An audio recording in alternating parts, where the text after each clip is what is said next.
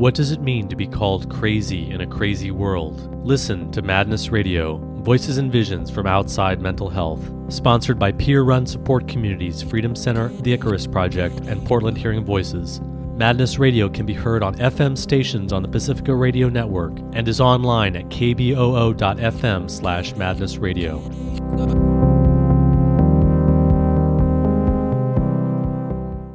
Welcome to Madness Radio. This is your host, Will Hall. Today, my guest is Sharna Olfman. She's a professor of developmental and clinical psychology at Point Park University in Pittsburgh and a psychologist in private practice. Uh, she is editor of the Childhood in America book series and recently edited the new book, Drugging Our Children How Profiteers Are Pushing Antipsychotics on Our Youngest and What We Can Do to Stop It. So, welcome to Madness Radio, Sharna Olfman. I am so glad to be here. Yeah, well, thank you for coming. It's a, it's a really, really important topic because, as we're going to be getting into on the show, the use of dangerous antipsychotics is, is climbing among children, even kids as young as first and second graders, and even into ki- kindergarten and younger.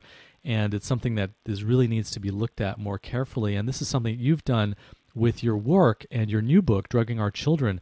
Tell us about how you got alerted to the issue of child drugging. You're a mother yourself, is that right?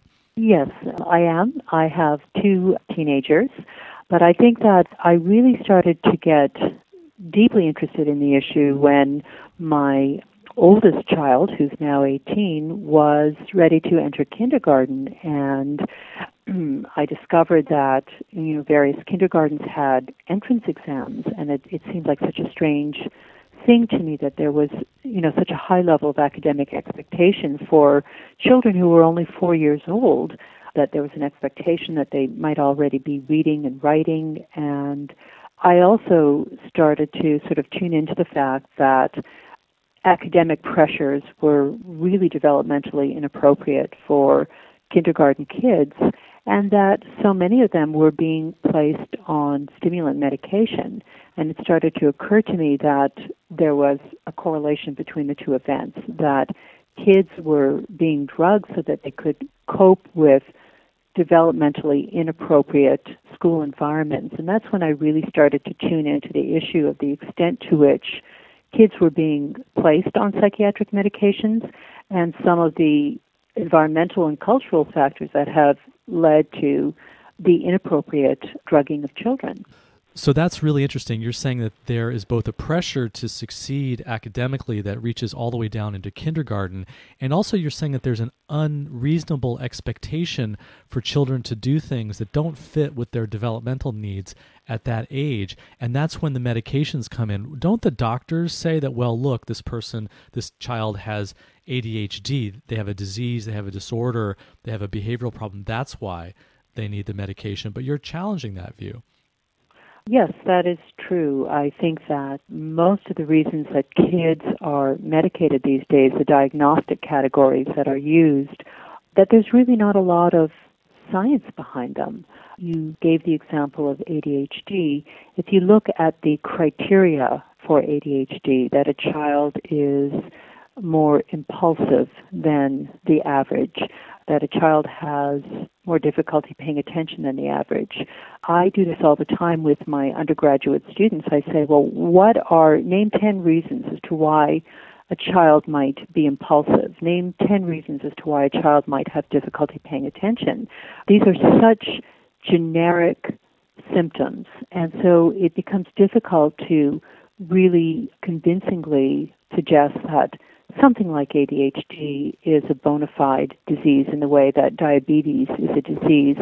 And there really are no there are no blood tests, there are no biochemical markers, there are no brain markers for what we call ADHD. And so I think that we as a culture have become convinced that when children are suffering, when they're showing emotional distress, when they are showing behavioral issues, that they probably have some type of genetically determined brain disorder, but there really isn't a lot of science to back that up. I also want to add that I feel as though we have taken children's emotions, we have transformed human emotion into symptomatology. So when a child is sad, we say that they're depressed. When a child is elated, we say that they're manic. When a child is in a rage, we say that they're manic. Um, when a child is frightened, we say that they're anxious. And we have stopped, in a sense, listening to the powerful communications that children are offering us and instead saying, oh, maybe she's bipolar, maybe she's depressed, maybe she's anxious, maybe she has poor impulsivity. And I think that that's very highly problem- problematic. And when children's emotions mm-hmm. are very, very intense, my own experience from my clinical work is that generally speaking, there is a compelling reason for it. That maybe there is abuse, or maybe there is a child struggling to cope in an environment that is not a developmentally appropriate environment. So we really have kind of narrowed our understanding or our way of thinking about children's suffering, children's emotional suffering. And as a result, we're kind of drugging their emotions into silence, but we're not really looking at the root cause of their suffering.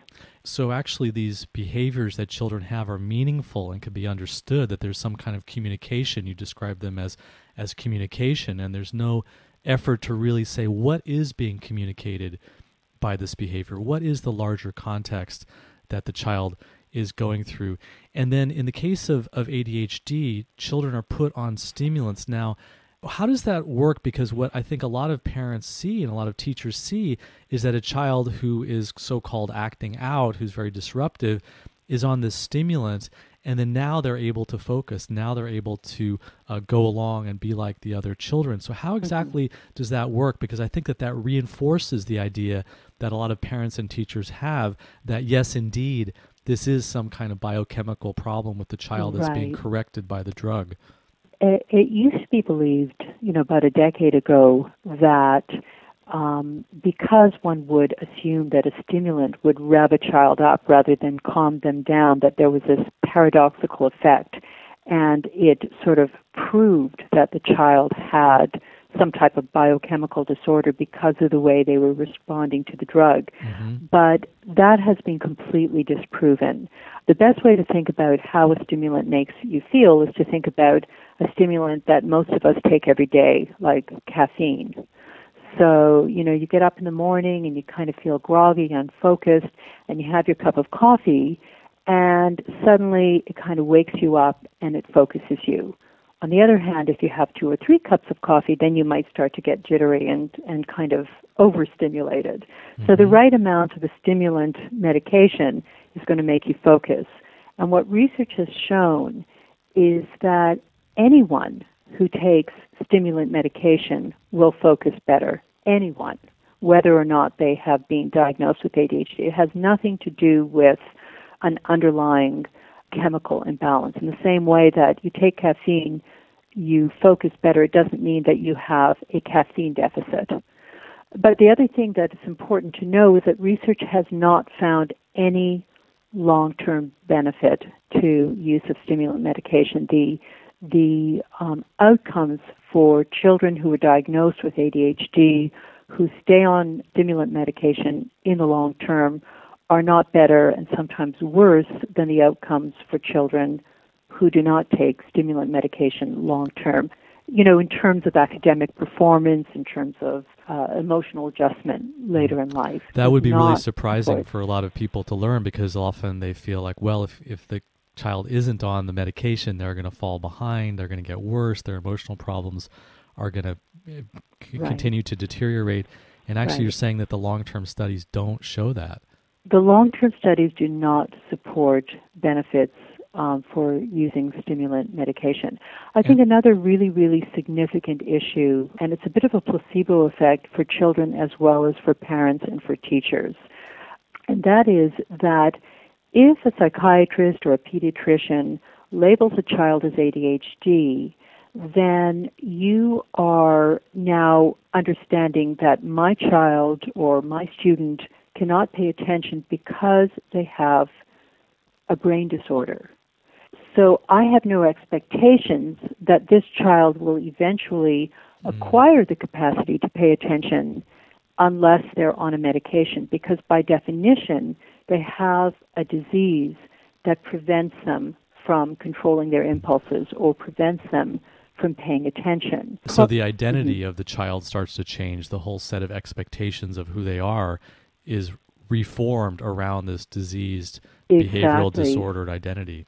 Exactly. And honestly, if someone told me that I had a brain disorder that prevented me from controlling my impulses, I would probably have, you know, would be much less likely to rein in my impulses because I might start to believe that I don't, it's not mm-hmm, mm-hmm. possible for me to do so. Exactly, and this is a problem that is throughout psychiatry is that the self-fulfilling prophecy, the expectation effect. I mean, this is something that I know personally from my own experience being diagnosed with schizophrenia. It does start to create this internalized even expectation of who you are and the expectation right. of the people the people around you. Sharon, I want to move on from the ADHD drugs, but just give us also give us a sense of what are some of the risks that that go along with giving a kid Adderall or, or Ritalin when they are diagnosed with ADHD?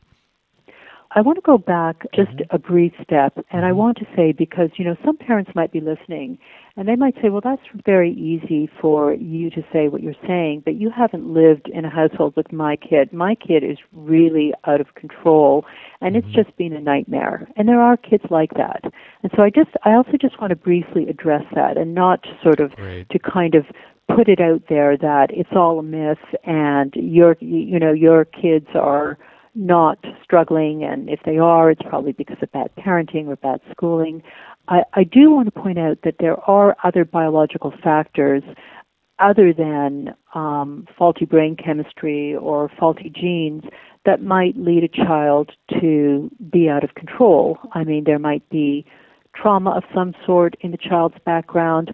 There might be environmental exposure to environmental toxins that are impacting the brain. So there may be real issues, food allergies. There are all kinds of issues. And the problem is it's all of the issues that are more likely to lead, you know, to, to sort of where, where there might be sort of a biological trail are not mm-hmm. being addressed because we're we're sort of focused on this chemical imbalance mm-hmm. issue. Mm-hmm. And so I just wanted to put it out there that sometimes kids who are just high energy kids in the wrong environment in the wrong time with the wrong teacher get mislabeled.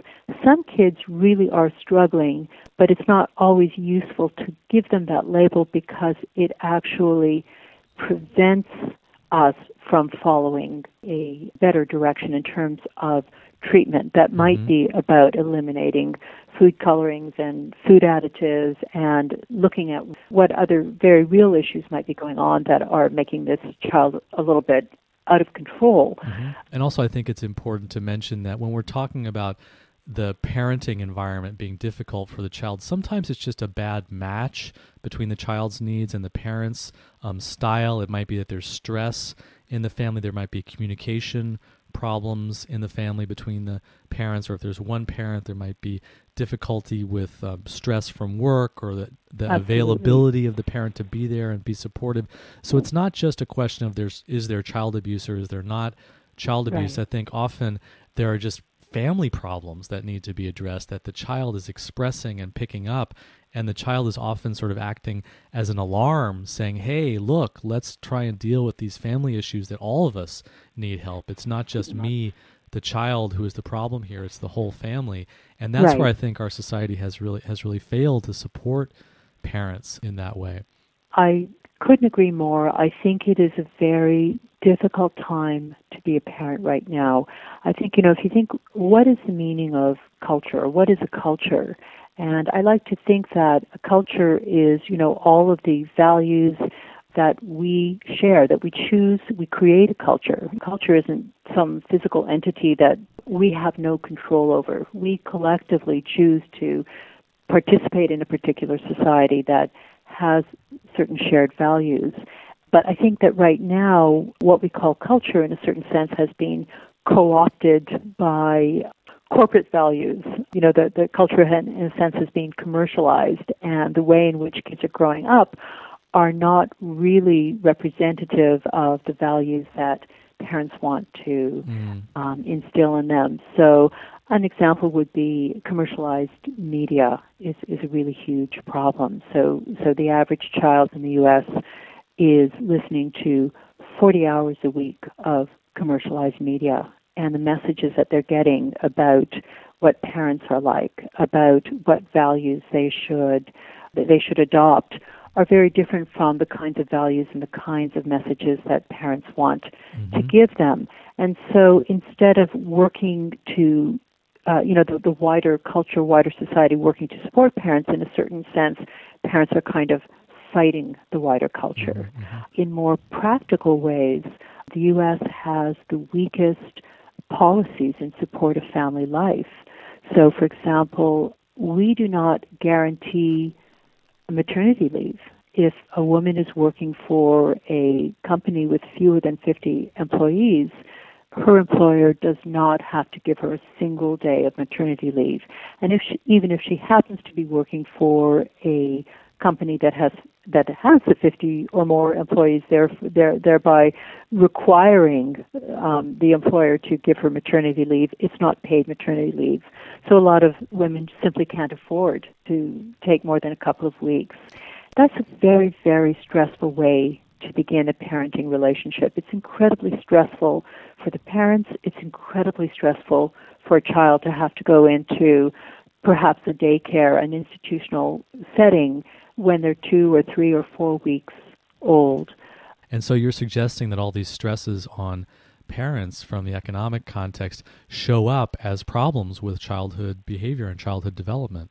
Yeah, I think that when we don't we don't support parents through adequate mm-hmm. uh, minimum wage, through adequate maternity leave, through subsidized systems of uh, and regulated systems of daycare, when we don't support their efforts to raise children, we're giving them, in a certain sense, an impossible task. Mm-hmm. And mm-hmm. then when they get really stressed out and the kids get really stressed out, we say, oh, wow, you know, this kid has a brain disorder, let's put them on a medication. So I think mm-hmm. that that is a route that is unfortunately a common one yeah, unfortunately, corporate uh, capitalism tends to respond to the problems that it creates in society by marketing products to the people who are suffering from those problems. Exactly. So, exactly. so, and we've been talking about the broader issue of drugging in children, but we've been focusing more on ADHD diagnosis and Ritalin and Adderall and the stimulant prescriptions. Bring us up to date on the his- history because that has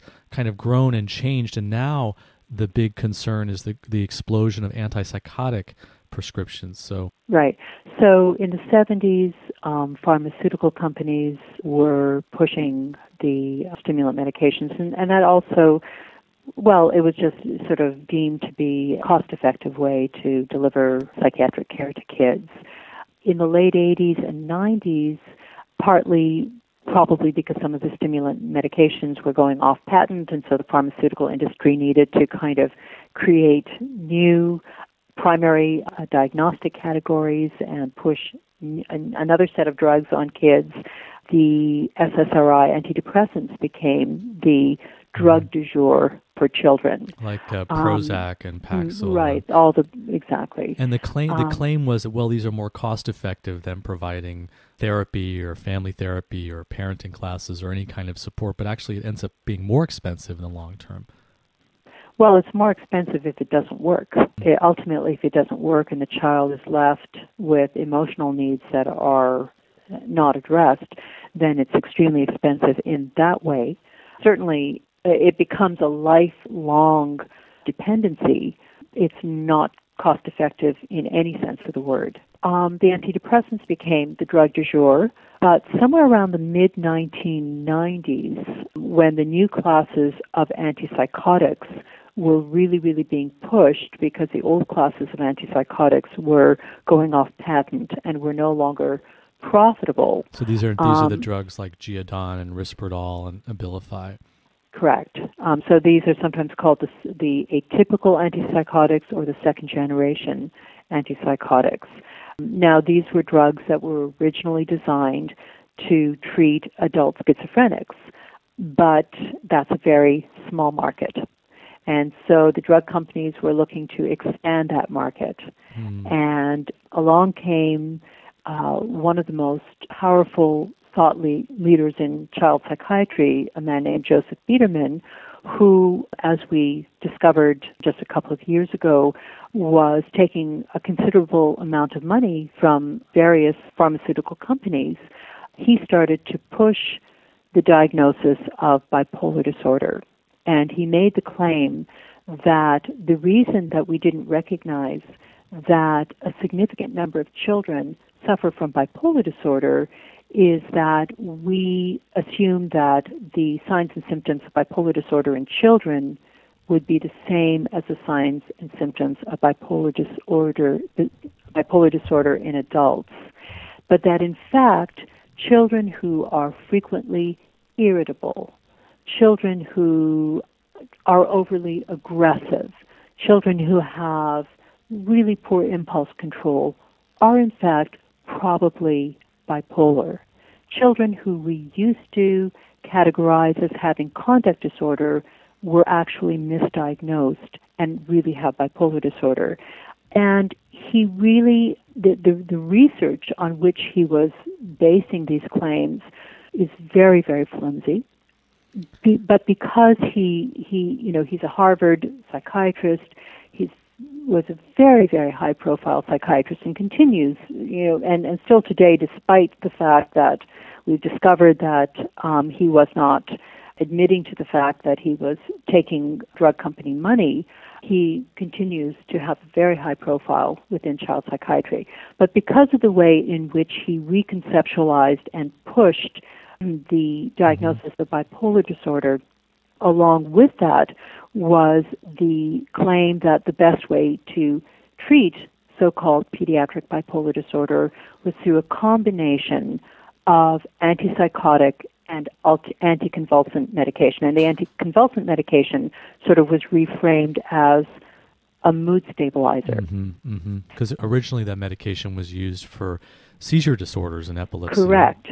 Correct. And suddenly, this seizure anti-seizure medication somehow got transformed into a mood, uh, into mood stabilizers. But it, what's important to know about Joseph Biederman is that uh, in 2009 it was discovered through an investigation that was launched by Senator Charles Grassley mm-hmm. that he had accepted over one and a half million dollars from a variety of drug companies and that he was given $2 million by Johnson & Johnson to create the Johnson & Johnson Center for Pediatric Psychopathology at the Harvard-affiliated Massachusetts General Hospital. And even worse, email correspondence was uncovered in which he mm-hmm. actually guaranteed Johnson & Johnson that he would that his research results would support their hmm. economic interests through the sale of Risperdal to kids with bipolar disorder, and that he would create screening tests for children, and through continuing education um, medical courses, he would teach psychiatrists and pediatricians how to recognize these many, many hundreds of thousands of undiagnosed children, some, you know, as young as preschool age, mm-hmm. who allegedly had uh, bipolar disorder. And subsequently to him sort of leading this research charge to claim that there is pediatric bipolar and epidemic numbers, which was fueled by his taking money from the pharmaceutical companies, that's when the diagnosis of bipolar disorder just skyrocketed in the United States. It did. There was a 40, an unbelievable, an unprecedented 40 fold increase in the number of children diagnosed with bipolar disorder between uh, 1994 and 2003. So that's a 4,000% increase. That's a dramatic marketing impact, really. It's promoting a brand. The brand of bipolar was spread by corporate funding through the culture. And then as a result, you have this market created, and all these exactly. adults and children are now on bipolar medication that they wouldn't have. That been. is correct. And the consequence of that is that in the 2000s, there has been, in the early, like, you know, say between 2001 and 2007, there was a doubling of the number of uh, children on antipsychotic medication. and a quadrupling of the number of kids who receive Medicaid who are now taking antipsychotic medication. And the numbers are even higher for kids who are cared for by the state, whether they are imprisoned or in psychiatric facilities or foster care. As many as 50% of children in foster care on any given day are taking um, antipsychotics. And it gets worse because a majority of kids who are on antipsychotics are on what is called a polypharmacy regimen, which means that they are on multiple meds. And so the way it usually works is a child is somewhat troublesome or troubling or struggling in some way. And so maybe the doctor starts with a stimulant and that doesn't do anything. And so they add to the stimulant an antidepressant and that doesn't do it do anything. And then they sort of move up to the antipsychotics and to perhaps a mood stable they throw a mood stabilizer in and that doesn't do anything. And so then they start to up the dosages or they start to play with different combinations of uh, these various classes of drugs. If you're just tuning in, this is Madness Radio, and we're speaking with Professor Sharna Olfman. Uh, she's professor of developmental and clinical psychology at Point Park University in Pittsburgh and a psychologist in private practice. She's the editor of the Childhood in America book series, and she recently edited the new book, Drugging Our Children How Profiteers Are Pushing Antipsychotics on Our Youngest and What We Can Do to Stop It. And then it gets worse than that because whereas in recent years there has been FDA approval for the use of antipsychotics to treat pediatric bipolar disorder and schizophrenia and aggression in connection with autism even though the you know the research is was funded by drug companies and the FDA uh, the, the research that led to FDA approval is questionable in and of itself. But what's even worse is that today, a majority of children who are prescribed antipsychotics have been prescribed them for what are called off label uses of the mm-hmm. medication. Mm-hmm, mm-hmm. So kids today are being given um, antipsychotics for ADHD, for anger management, for impulsivity, for insomnia, for post traumatic stress disorder, obsessive compulsive symptoms and eating disorders. And these are not FDA approved symptoms or diagnostic categories for the use of, of antipsychotics. Mm-hmm. And in fact, it's illegal to bill Medicaid for prescriptions of medications that are being used for for uh, indications that are not FDA approved. It's just really, really gotten quite out of control. And so, what are some of the implications in terms of the effects of these medications on the people who are taking them? They're frightening medications, especially for children, some of whom are as young as three and four years of age, to be given medications for which there is no research support that are so profoundly damaging to um, developing brains and bodies. And I just, I just want to throw in before I start to talk about what the mm-hmm. effects of these drugs are that mm-hmm. I'm sure a lot of uh, your listeners have come across ad campaigns that the antipsychotics are now the add-on drug for depression.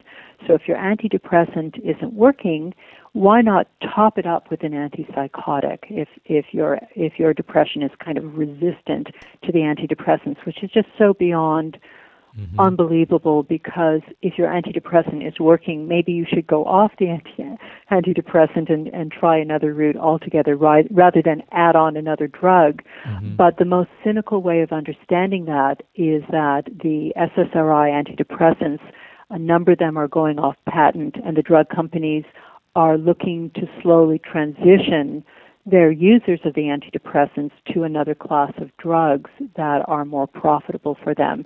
And so they're positioning the antipsychotics to now treat the depression market as well. We mm-hmm. understand that the antipsychotics are being so heavily pushed and that there's just no ethics. It's just shocking, mm-hmm. especially when they're being pushed on kids. Mm-hmm. And I, I would like to share some of the you know the effects of the antipsychotics, especially on children whose brains and bodies are still developing. And there are just so many. And one of the reasons is that the older class of antipsychotics targeted the dopamine system. They targeted the neurotransmitter dopamine and they, they decreased the amount of dopamine available in the brain. But the new antipsychotics target multiple brain chemicals.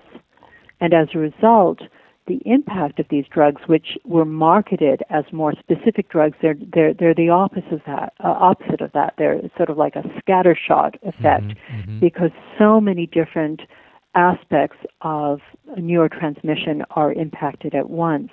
And so we see with long-term use that there are motor problems such as um, akathisia, which is like an inner agitation that's associated with a very high rate of suicide, tardive dyskinesia, uh, involuntary rhythmic movements, um, which can become permanent with long-term use. Um, which is a sign of, of neurological damage. It's a, it's a sign absolutely. that there's there's actually brain damage happening to the person that absolutely. they start to develop uh, tardive dyskinesia. That is correct. And just, just sort of staying on that note, long-term use of you know the the older antipsychotics and the, the newer antipsychotics are associated with shrinkage of brain mm-hmm. tissue. That mm-hmm. there's just less brain volume the longer that an adult remains mm-hmm. on an antipsychotic, and so mm-hmm. we can only imagine what the impact um, on a child who may have been put on an antipsychotic, you know, at, at school age or younger, mm-hmm. um, and, you know, what that impact on brain development and we uh, should really be. and we should really remember that that's how the drugs were marketed. They were marketed as, "Hey, we've recognized that the older drugs have all these terrible side effects. Now there's this new class. We're actually going to call them the atypicals, the different right. class, because right. it doesn't have the side effects. They work better. It's not as right. harmful to people. And then actually, that has just completely fallen apart. It was a marketing campaign. Right. In fact, I think the British um, Medical Journal, which is sort of the, one of the gold standard academic journals, said, look, there's no evidence that the newer antipsychotic drugs are any better, or any more effective, or any less dangerous than the older Correct. ones. Correct. And we, we could make the case that they're more dangerous because they impact the brain in a, in a much broader way, that they're less specific, um, mm-hmm, and that mm-hmm. we may discover that they're, they're certainly not safer and they're probably more dangerous. And what would you just say to someone who's listening who is saying, "Well, look, I take antipsychotic drugs. I want to mm-hmm. This help to me. I'm right. now it's the one right. drug I've discovered that works for me." And I, right. I've definitely have met many people. I work with many people, and my own view mm-hmm. is that you know to really respect where people are at. And of course, yes, of course, many people rely on medications and feel that they are helpful to them. But it's a question of being informed about Absolutely. the risks and about the dangers Absolutely. and about how the drugs work and don't work, and especially right. being informed about the placebo effect because so much of right. it is the relationship you have with your prescriber, the attitude that you have to your drug, the whole expectations and belief system around can be incredibly powerful in shaping how the drug affects and the placebo effect. So you're not right. you're not taking an anti-medication position. This is more about let's be honest about what the medications exactly. do. Exactly. That that I, I appreciate that you have clarified. I'm not taking an anti-medication position. Well, yes and no. I would say that where children are concerned, because they're in a very different position from adults, adults have the possibility of doing their research, of becoming informed, and of making a choice. Children are rarely in a position to do that. Actually, and they're legally actually the custody of their of their parents, so the parents have right. a substituted decision making on behalf of the child. So legally, right. they can't go against their parents' decisions for medical right. treatment. Right. So I would argue that for children, because there is zero research support in favor of antipsychotic use with children, and at the same time, there is significant research that demonstrates that there is so much harm done that by the time the child is in a position to um, be able to make decisions for themselves, significant harm may have already mm-hmm. taken place. So I, I would argue that where children are concerned, I would actually support a, um, a moratorium of mm. use of antipsychotics for children because there just isn't the research to support that. Let's just get away from drugging right. children because there it's right. really clear that alternatives need to be provided for children and they don't have the choice and the research is not there and there's overwhelming evidence of damage. I also want to comment that, you know, I'm in an interesting position because I'm a psychologist and so I don't have the mandate to prescribe, but I frequently assess children who have already been prescribed a medication, who are already taking medication, and I frequently have an opportunity to speak to their parents and I say, "Well, what do you know about this drug?" What did your child's pediatrician or psychiatrist tell you about mm-hmm, this drug? Mm-hmm. Are you aware of the side effects? Are you aware of the withdrawal effects? And more often than not, they have not been properly informed. And had they been, they may have made a different choice on behalf of their child, Absolutely. or their child may have prote- protested more loudly had you know an older child been party to that conversation. So I think that that's just significant, significant malpractice on the part of any medical doctor who does not fully inform a parent and even a mm-hmm. child mm-hmm. of the the risks or the side effects so that that the family can collectively make a decision about whether mm-hmm. this is the right treatment choice exactly and, for their child and also informing them about what's known and not known about the diagnosis because i think a lot of parents right. are concerned that well my daughter has schizophrenia my son has adhd we don't want to leave this right. untreated we are exactly. told that if it's untreated it's going to get worse and that it's a medical condition it's a biological right. chemical genetic problem that must be treated with medication or else I'm not a good parent. And I think a lot right. of parents have been have told that I've gotten that impression. And what I'm seeing though in the culture is that, you know, the pharmaceutical marketing has really almost reached a saturation point and a lot of people are recognizing that look, I've been going down the medication road for me or for my child for years now and it's actually hasn't right. gotten better things have gotten mm-hmm. worse now i'm interested in alternatives now i'm interested in right. coming off medications or finding some other alternative for um, for the problem and it's not right. to say that the problems aren't real they're they're very real and they're often very severe and very serious but there are alternatives and let's talk about mm-hmm. some of the things that parents can do if they have a child that they are concerned about their behavior or their impulsivity right. or their disruption or their performance in school or problems um, with what's happening with the kid's emotional life. What are some of the things, because your book does talk a lot about research based, effective mm-hmm. alternatives to mm-hmm. drugging children? Right. Well, I um, I, I, do want to just sort of make a, a brief caveat. Let's say um, your child has is on one of these drug cocktails, or they're taking an antipsychotic, and you're you're thinking, "Wow, I didn't realize that there was, you know, all this research about harms. I have not been informed." And beyond that, my child's condition seems to be wor- worsening or no better. And why should I place my child at risk if if they're not improving or mm-hmm. they seem to be deteriorating in their behavior and their their emotional life? Um, it's very dangerous um, to just sort of throw out the bottle of pills mm-hmm, because your mm-hmm. child will go through withdrawal. And so, even though you may have made a decision to take your child off of the medication, it is of vital importance that the weaning process take place under medical supervision and in a very graduated way.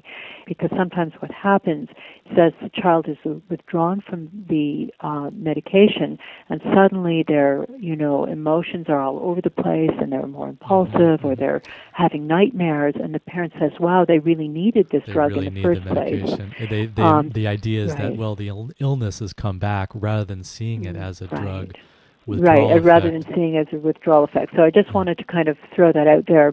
That's yeah. very important, and that's actually one of the things that motivated me and other people to develop the harm reduction guide to coming off psychiatric drugs, which we've talked about quite a bit on uh-huh. Madness Radio, which is a free uh-huh. free guide that people can download that has a lot of Isn't basic information for you mm-hmm. and your prescriber to learn about this process of coming right. off meds because as you say their withdrawal effects can be really serious and so just throwing your medications away is really not advisable and mm-hmm. can create all kinds of problems.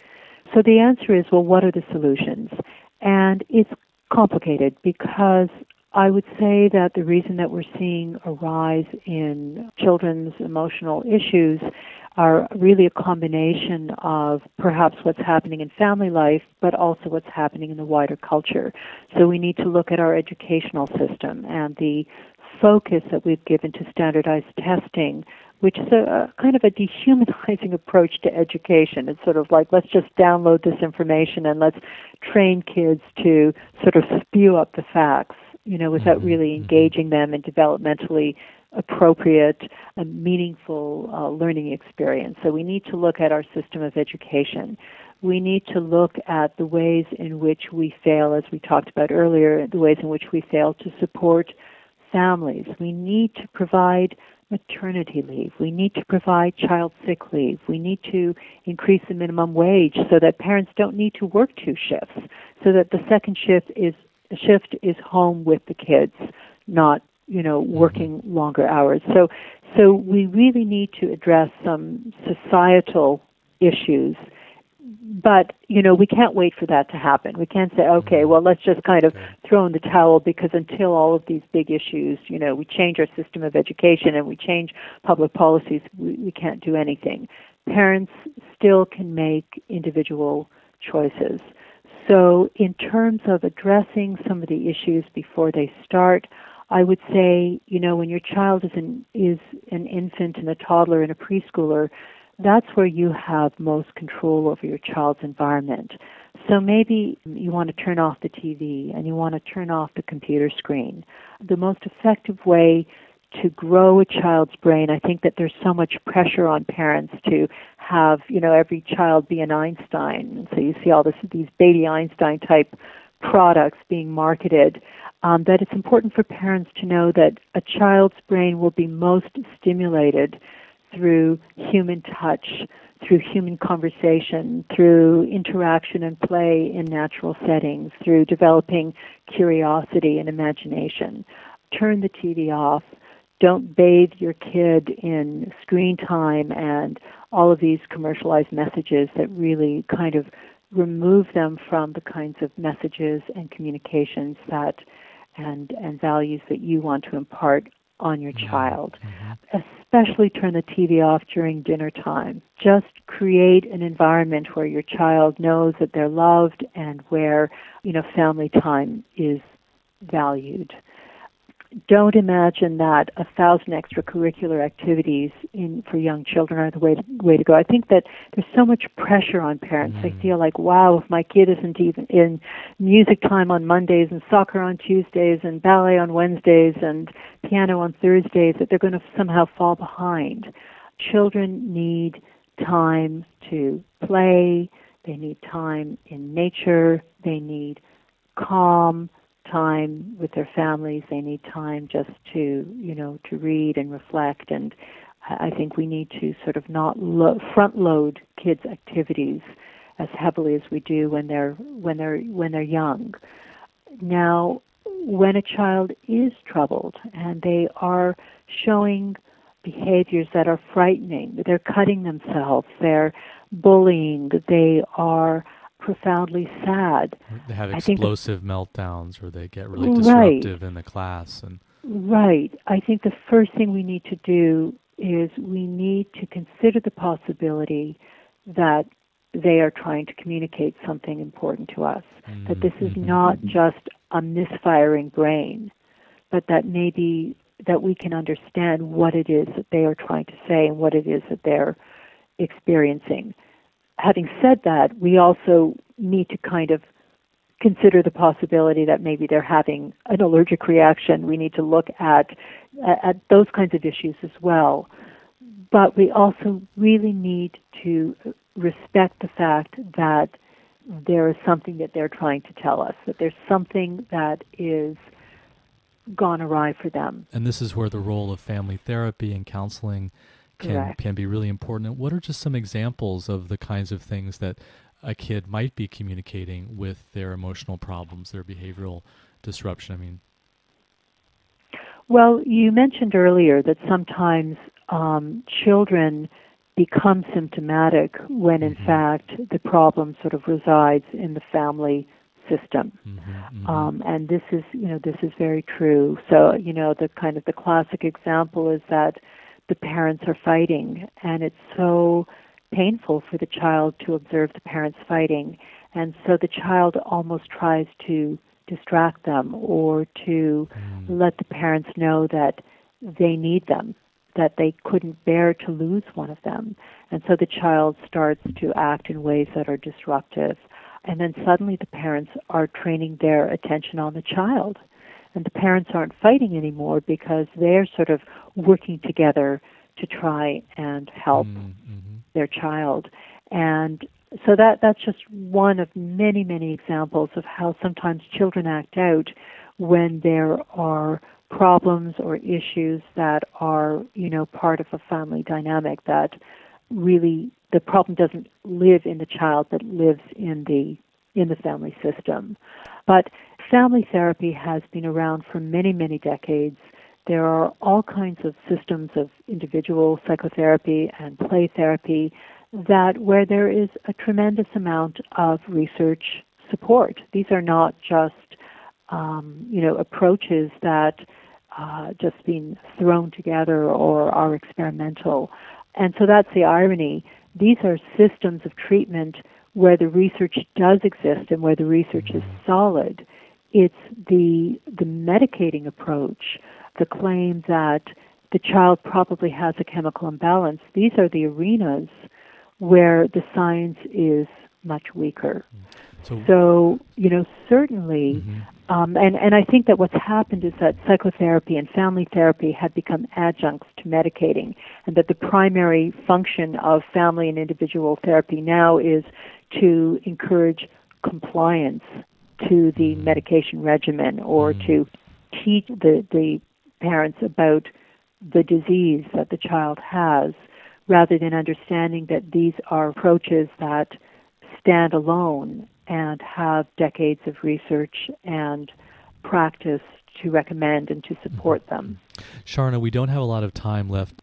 I just wanted to ask you, what do you think would be needed in the culture, the society, uh, medical policy, government policy to kind of make a shift away from the current move into drugs for children who have behavioral, psychological, emotional problems and moved more towards effective ways of helping kids and helping families that don't have the kind of harm associated with medication. What what's really needed in larger um, larger policy, medical policy, yeah. government policy? The first thing that we need is we need to remove the conflict of interest between, um, you know, drug company money and drug research, and so we need our mm. government to fund research so that it is not muddied by the profit motive. So I think that that would go a long way towards the the kinds of misconceptions that that exist today. And I think that we need to have more sanctions for psychiatrists who do not inform their patients about side effects. And we need to be more aware that psychiatrists do not have the legal right to prescribe drugs off label and bill Medicaid, that this is an illegal practice. So we need to kind of enforce the laws that already exist, and we need to separate out research from drug company money. Mm. And remind us the name of your latest book, and also if people want to contact you and find out more information about your work, how do they do that?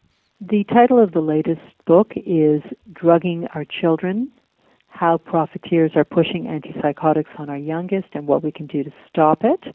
And if you want to get in touch with me, one way is to email me. And my email address is solfman, S O L F M A N, at pointpark.edu. Sharna Olfman, thank you for joining us today on Madness Radio. It was such a pleasure. Thank you. You've been listening to an interview with Sharna Olfman. She's a professor of developmental and clinical psychology at Point Park University in Pittsburgh and a psychologist in private practice. She's the editor of the Childhood in America book series, and she recently edited the new book, Drugging Our Children How Profiteers Are Pushing Antipsychotics on Our Youngest and What We Can Do to Stop It. That's all the time we have on Madness Radio. Thanks for tuning in. You've been listening to Madness Radio Voices and Visions from Outside Mental Health. Madness Radio is co sponsored by peer run support communities Freedom Center, the Icarus Project, and Portland Hearing Voices. Hosted by Will Hall, music producer is John Rice, with technical assistance from Jeremy Lantzman. Listen to our internet stream, podcasts, and show archives at madnessradio.net. Madness Radio can be heard on FM stations on the Pacifica Radio Network, including KBOO in Oregon, WXOJ and WBCR in Massachusetts, Alaska's KWMD, and WPRR in Michigan. If you have an idea for a story or guest on Madness Radio to help get us broadcast on a station near you, or if you just want to share what's in your head, contact radio at madnessradio.net.